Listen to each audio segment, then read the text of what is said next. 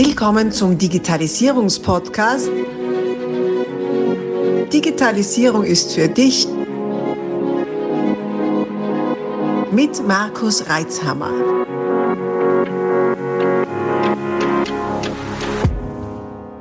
Herzlich willkommen zu einer neuen Ausgabe meines Podcasts Digitalisierung ist für dich. Und heute bin ich besonders aufgeregt, weil ich einen Live-Gast da hier bei mir im Büro sitzen. Ist ja das schon selten genug. Dann auch noch einen Gast mit einer eigenen Wikipedia-Seite, ist ja nochmal seltener.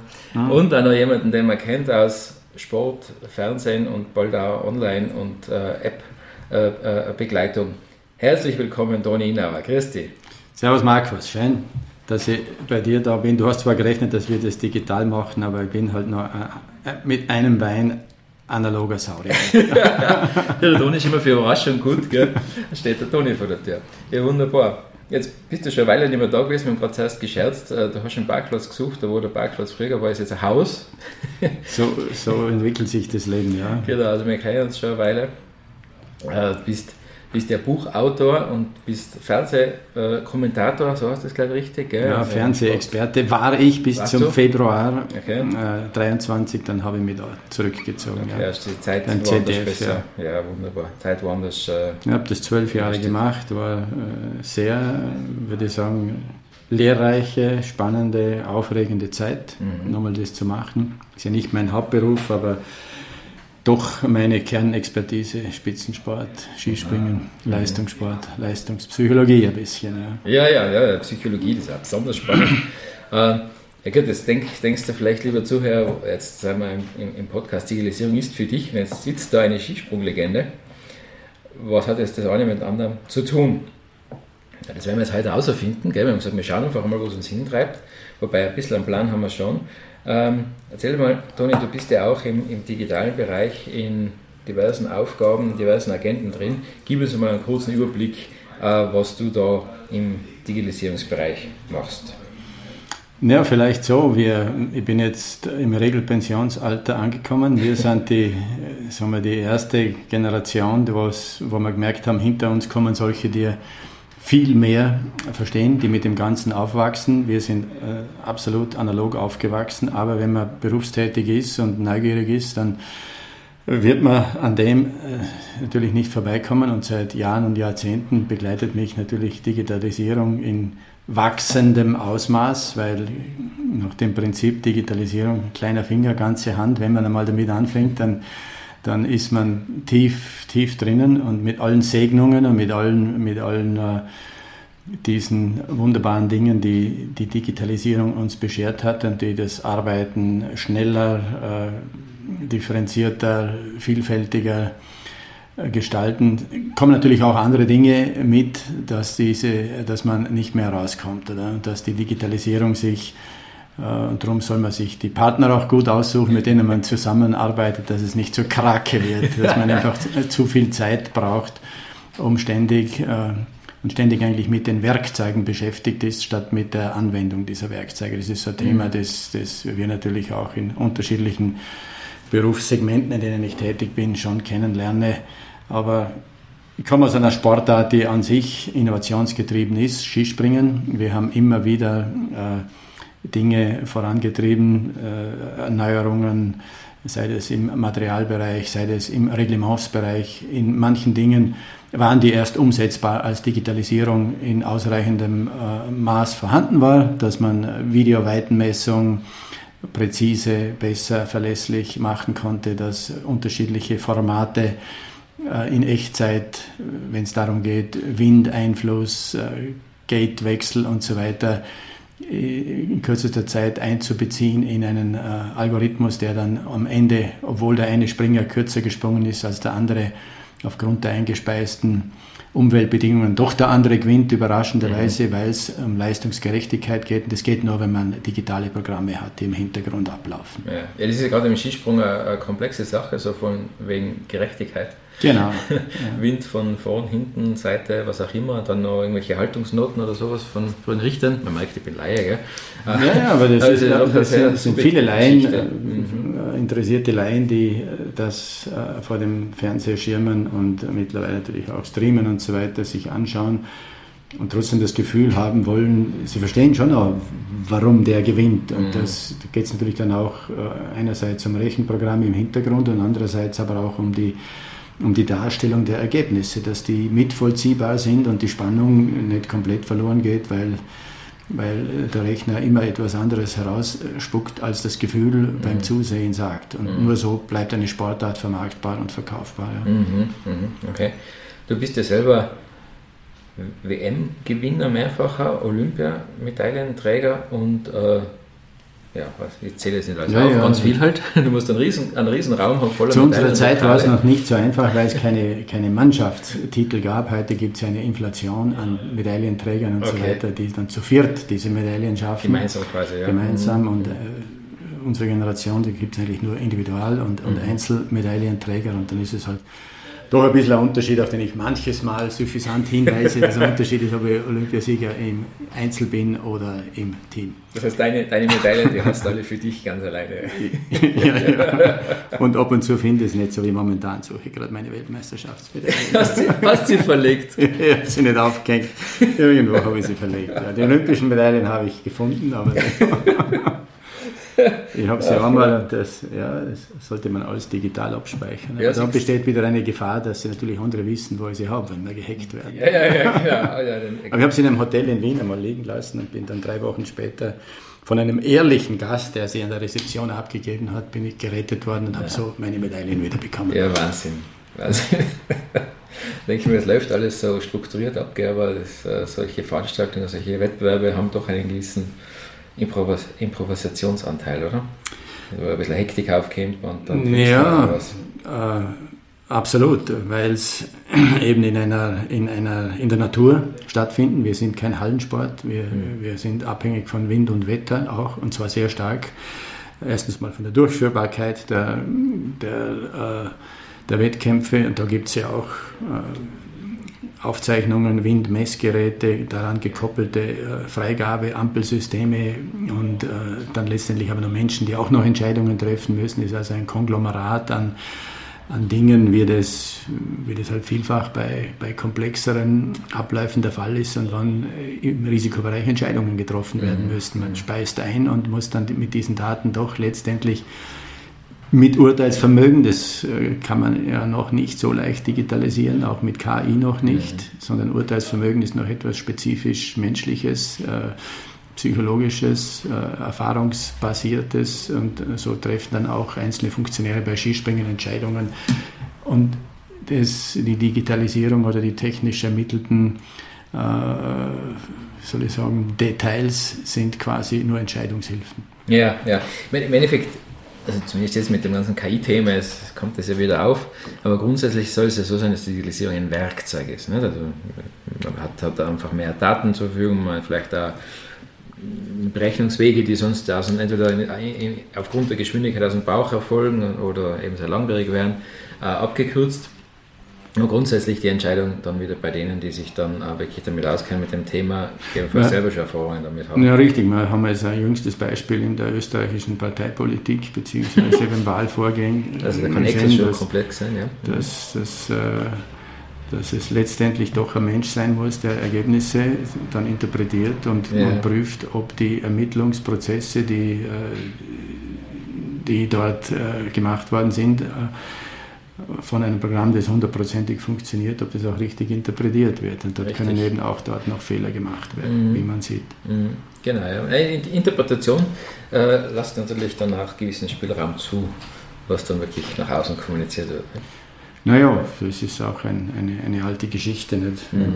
Wenn, wir, nur Wahlen, Wahlen sehen. Und da ist äh, eben äh, der große Unterschied zum Leistungssport, äh, mhm. wo äh, äh, vorher Spielregeln überlegt werden, die eine gewisse Eindeutigkeit haben, die einerseits Chancengleichheit versprechen, äh, gleichzeitig zu erbringende Leistung, was im Skispringen schon schwierig ist. Das ist nicht so wie bei einer Segelregatta, dass alle 50 äh, Starter gleichzeitig beim selben Wind hinaus starten, weil genug Platz ist. Skispringen findet nacheinander statt und das können sich halt im Minutentakt die Bedingungen und die mhm. Chancengleichheit ändern und mittels Digitalisierung und mittels Erfassung der Umweltdaten versucht man dann doch eine, eine zumindest abstrakte Chancengleichheit herzustellen. Mhm. Mhm. Respekt für das Bemühen, auch als Beobachter von außen. Äh, ich denke oft, mein Gott, wie, da musst du dann als, als Athlet auch gute Nerven, ein gutes Selbstbewusstsein haben, nicht? weil ganz hundertprozentig fair wird sich niemand behandelt fühlen oder oft einmal jemand nicht behandelt fühlen. Das ist halt Teil dieser, dieses, dieser Disziplin. Und ähm, um jetzt nochmal den Schlenker auf heute zu kriegen, du machst ja jetzt schon länger nicht mehr äh, aktiv im Skisprungsport äh, mit. Du hast ähm, Aktivitäten, die jetzt gar nicht jeder so kennt. Ich meine, dass du als Redner und, und Speaker unterwegs bist, das wissen wahrscheinlich nur einige, weil einige, die wahrscheinlich schon auf Bühnen erlebt haben und mhm. äh, du dort mit, mit äh, Inputs und Erfahrungswissen aus dem Sport die Leute, die dann aus Wirtschaft und sonstigen Bereichen kommen, inspirierst und ihnen neue Gedanken mitgibst.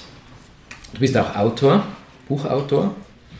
Ähm, wann ist das das erste Buch? Das ist schon länger, gell? Das ist jetzt, das, äh, mein erstes Buch, da habe ich jetzt nur die zwei letzten. Das erste Buch ist 1992 erschienen, yes, kritische Punkt. Wie viele hast du schon geschrieben? Mittlerweile bin ich beim vierten Buch. Ja. Also Brezina hat, äh, hat 100 Mal so viel. er macht das hauptberuflich. ja, ja. Und äh, bin jetzt beim, beim vierten Buch. Äh, das erste Buch, Der kritische Punkt, gibt es mittlerweile und, das haben wir wieder beim Thema, in, nur noch in digitaler Form. Auch das ist natürlich eine ja, Möglichkeit, äh, mhm. äh, auch Risiko zu minimieren, indem man das nicht haptisch und als Buch in der Druckerei herstellen lässt und, mhm. nicht, über, und nicht weiß, brauche ich, soll ich jetzt 2000, 10.000 oder 7.500 Stück und das ist, davon ist der, der, der Geschäftserfolg auch letztendlich ja. abhängig, ob ich da die richtige Einschätzung mhm. mache. Bisher ist es gut geglückt, mit allen Büchern sie gut zu verkaufen.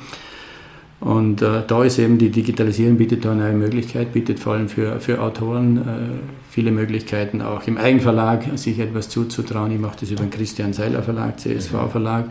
gemeinsam mit dem Christian, sehr guter Freund von mir. Da auch eine absolute Segnung der Digitalisierung, obwohl ich gestehen muss, ich lese wahnsinnig gern Bücher, mhm. die ich in der Hand habe, die ich auch sammle, die zu Hause meine Bücherschränke füllen. Das hat für mich mit, mit äh, Selbstwahrnehmung, mit Lebensgefühl, mit Kultur, mit Identität auch ja, zu tun. Ja. Bin ich ganz bei dir. Äh, ich bin auch ein Papierbuchmensch. Glaubst du davon, dass es für meine Augen angenehmer ist? Ich sitze den ganzen Tag vor irgendwelchen Displays. Ja, Und das Schöne ist, die Dinge vibrieren nicht, da kommt keine E-Mail rein, die sind einfach nur das, was sie sind, ein Buch. Mhm. Das ist genau zu dem Thema, was draufsteht, also herrlich. muss man sich gar nicht großartig überwinden, äh, sich nicht ablenken zu lassen. So ist es. Und wenn es mal runterfällt, dann ist es zwar nicht mehr so schön, das, was mir im Herzen immer wehtut, aber kaputt ist. Wenn man ja gerade in der Badewanne, wir, ja, ja. Gut, wie Freund Grissemann die Bücher liest. Ja. Gut, das kommt, das kommt ja. am, am, am, elektronischen Device auch nicht so gut, auch wenn ah, die Dinge oft wasserfest sind, aber ähm, na, da bin ich ganz bei dir. Bücher äh, haben schon was. Und, und sei es auch die Haptik, dass man wirklich was merkt, jetzt mache ich was anderes als im Alltag? Ja, ähm, ich habe vielleicht deshalb auch ein bisschen weniger Einstiegsängste gehabt in diese ganze Digitalisierung, weil es geht ja letztendlich braucht man analoge Fähigkeiten. Mhm. Ähm, äh, ich habe, als ich einmal verletzt war, vor vielen Jahren, hat unser Trainer vorausblickend die Idee gehabt, lernt alle blind, Zehn-Fingersystem, Schreibmaschinen schreiben. Okay. Das ist eine Kulturtechnik, die, mhm. man, die man damals halt an, an diesen Tippmaschinen gelernt hat. Das ist so wie die Vorstufe von Klavierspielen, zu wissen, wo geht der Finger, ohne ihm zuzuschauen, wo geht er hin, ist ein spannendes, spannender Lernprozess und war für mich als Einstieg dann mit einem Computer, damals mit einem, mit einem Mac Powerbook oder wie sie geheißen haben, einzusteigen, habe ich weniger Berührungsängste gehabt, mhm. weil ich gedacht habe, also die Tastatur kenne ich ja mal schon. Mhm. Und äh, so habe ich, äh, das war mein, also 1992, äh, ein halbes Jahr zuvor, habe ich eben begonnen, mich mit, mit das erste Mal mit äh, Computern zu beschäftigen für mich und dann gemerkt, dass das für mich tatsächlich ein, ein hochspannendes und, und, wirksames Werkzeug werden könnte. Und das war der Einstieg in diese Welt mit diesem ersten Buch, der kritische Punkt. Mhm. Äh, und dann auch zu merken, dass man da sehr gut Daten sammeln, ablegen, einen, Schreibtisch herstellen kann. Also Sachen, die er, die er völlig, äh, die bisher nur analog gekannt hatte. Und dann habe ich gemerkt, das macht mein, mein Arbeiten schon spannender, macht mich unabhängig, macht mich mobiler, unabhängig von dem, wo ich gerade bin äh, entspricht meinem Lebensstil. Ich bin äh, viel unterwegs und habe quasi mein Büro dabei. Das sind so die Einstiegsvoraussetzungen, die für euch Digital Natives alle völlig normal sind. Für uns war es ein Riesenumbruch. Ja. Das ist nicht, dass du mich Digital Native nennst, gell? Wenn ich den grauen Bart anschaue, aber du bist... ich bin 45 ähm, kann, kenne auch einen Commodore 64. Ja, ja. Ähm, aber gut, es, es, liegt ja, es liegt ja wirklich, wenn wir gerade von, von wegen Zeitspannen sprechen, äh, es, es heißt ja gerade aktuell KI nicht, es ist über Nacht ist die KI da.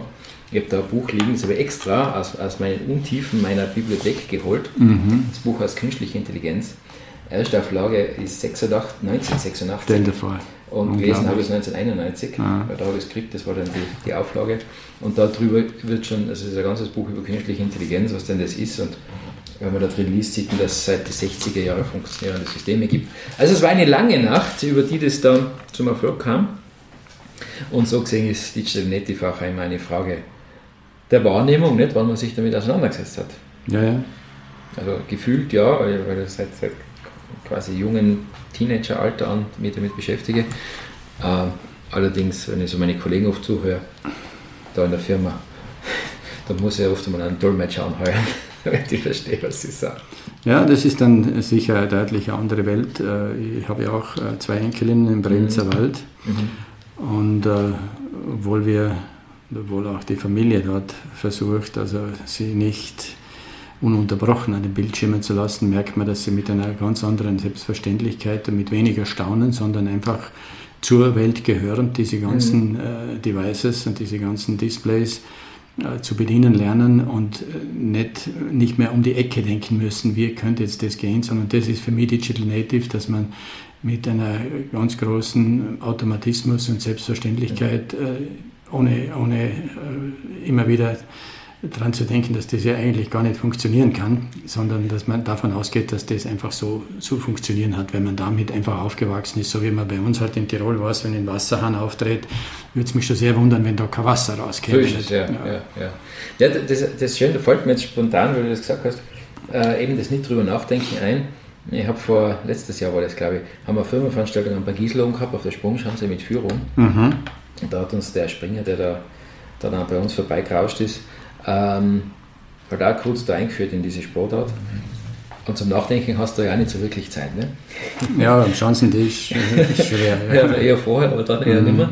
Äh, und, und so ähnlich ist es halt, wenn ich bei jedem, bei jedem Mausklick vorher überlegen muss und wie das haut das hin, ist glaube ich wenn, genauso wenig, vielleicht nicht so lebensbedrohlich, aber nicht, nicht so konstruktiv, mhm. wie wenn du überlegen musst, tragt mir das jetzt und ich muss jetzt da, ja. das müssen Reflexe sein, das muss einfach funktionieren. Und Vertrauen da sein, dass das so klappt. Sonst kriegst du jetzt mal da die Panik.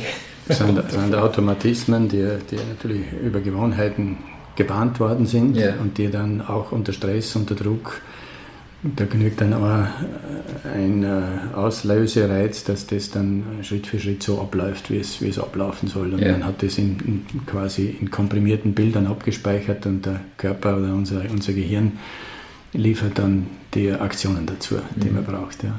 Übrigens hochspannend, liebe Zuhörende äh, gern das einmal entweder da bei uns in Innsbruck bei Gisel so, so eine Führung zu machen, weil man kann wahnsinnig viel ableiten von dem Ganzen. vor allem, wenn du das mal wirklich mitkriegst, wenn da am Schanzentisch steht und der pfeift da mit 120 vorbei. Am Schanzentisch hat dann bei Gisel ungefähr 90, 95, okay. bei der Landung dann 110. Ja, Unglaublich. Ja. Äh, also da, da war es dann, dass da keine Zeit zu überlegen ist, sondern das muss einfach sitzen. Und ich habe kürzlich so eine Führung auch äh, mir wieder angeschaut, weil ja. ich mit, mit einer Gruppe auch oben war und muss sagen, die haben das jetzt mittlerweile äh, gescheite Burschen, der, der Martin Nagilla leitet das und äh, die können das auch sehr, sehr gut und hochinteressant erklären, diese komplexen Abläufe, sodass man wirklich einen Lernprozess hat, ja. wenn man da dabei ist und diese Sportart dann ganz anders begreift und wie gesagt auch Analogien ins eigene Tun auftauchen. Ja, ja. Ja. Wirklich sehr inspirierend, also kann ich nur empfehlen.